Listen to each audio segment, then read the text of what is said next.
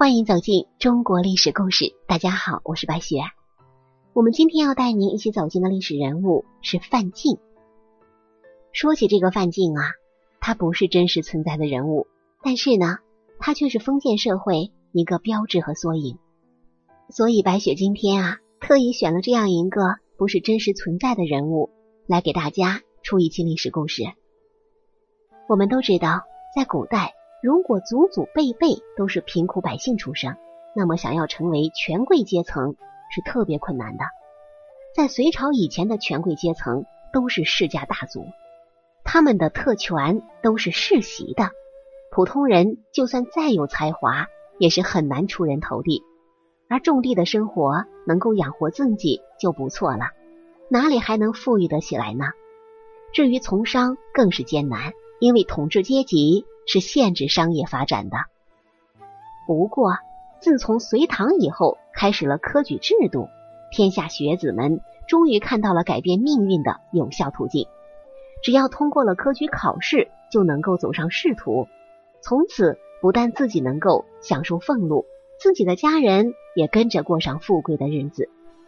但是，想要在天下学子当中成为突出的那几个，又是极其困难的，因为那时候的官场编制是非常有限的，所以朝廷每年招收的举人、进士都是寥寥无几。很多读书人努力一辈子，可能都没有机会考上举人。那么说到这儿啊，范进就该出场了。在清朝中期，有一个叫范进的读书人，考到了四十多岁才中了举人。一高兴之下，竟然狂笑不止，疯疯癫癫，停不下来了。为了能够让他清醒过来，他那个做屠夫的老丈人情急之下，一个大嘴巴子就打了下去。别想啊，还真的把他给打醒了。虽然这个故事的本意是讽刺封建科举的弊端，但是你知道范进到底是怎么中的举人吗？之后又怎么样了吗？咱们先说一说。他到底是如何中举的？范进中了举，关键人物有一个，就是考官。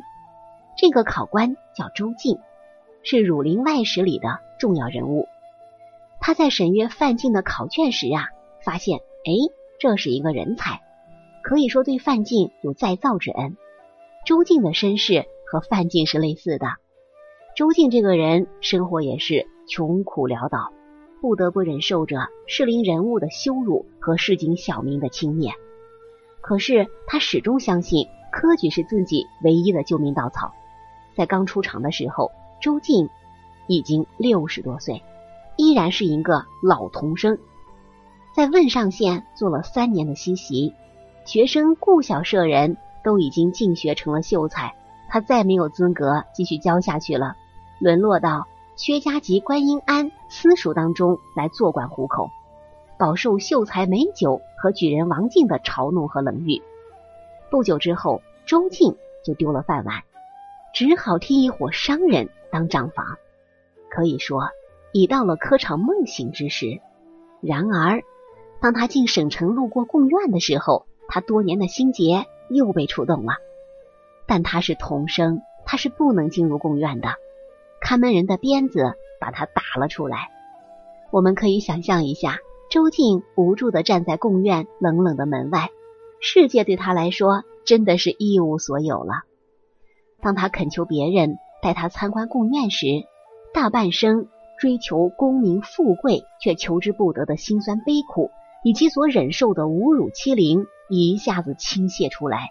周静的人生也因此进入转折。他一进了号。见两块号板摆得齐齐整整，不觉眼睛里一阵酸酸的，不知道是悲从中来的发泄，还是灵光乍现的奋力一搏。这个周静一头撞在号板之上，直僵僵的不省人事。他苏醒之后，满地打滚，放声大哭。几个商人得知原委，答应每人拿出几十两银子，让他纳监进场。周静就说了。若得如此，便是重生父母。我周进变驴变马也要报效。爬到地上就磕了几个响头，众人还还了一个礼。之后谢过众人，又吃了几碗茶，周静也不再哭了，同众人说说笑笑，回到行里。几个商人帮助周静捐了一个监生。不久啊，周静凭着监生的资格，竟然考中了举人。顷刻之间，不是亲的也来认亲了，不是朋友的也来认朋友了，连他教过书的学堂，居然也供奉起了周太老爷的长生牌。过了几年，他又中了进士，升为御史，被指派为广东学道。在广州，周进就发现了范进。为了照顾这个五十四岁的老童生，他把范进的卷子反复看了三遍。终于发现，那是一字一珠的天地间最好的文章。于是他将范进录取为秀才。可他没有想到的是，范进得知中举的消息，居然疯了。其实也难怪范进如此的兴奋。要知道，一个读书人在古代需要等上三年，才有一次参加考试的机会。如果从十五岁开始考的话，考上十次就四十多岁了。这个年龄到古代都能做爷爷了，可见多么不容易啊！范进为了考科举，不能赚钱养家，以至于还要自己的老婆和老娘跟着自己饿肚子。所以，当他终于高中之后，不光他自己兴奋不已，他的母亲也激动的不行不行的。老太太本身就比较虚弱，这一激动，直接就一命呜呼了。按照当时的规定。虽然范进是可以进入仕途的，但是丧母之人必须要守孝三年，所以他就在老家待了三年，然后才入朝为官。而且他也没有像其他人讽刺的那样从此消极享乐，而是继续发奋读书。后来又一次中了进士，慢慢的在朝中的地位也越来越高，最后还做到了四品官员的位置。所以说啊，范进还是一个比较上进的人。他最终也靠着自己的坚持不懈，实现了光耀门楣的愿望。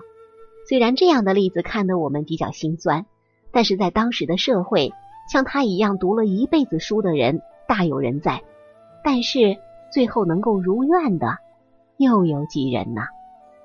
好了，朋友们，我们本期的故事到这里就结束了。感谢您的收听，喜欢的朋友欢迎点赞转发，也欢迎您评论留言。下期我们将带您走进石中立的故事。石中立是谁呀？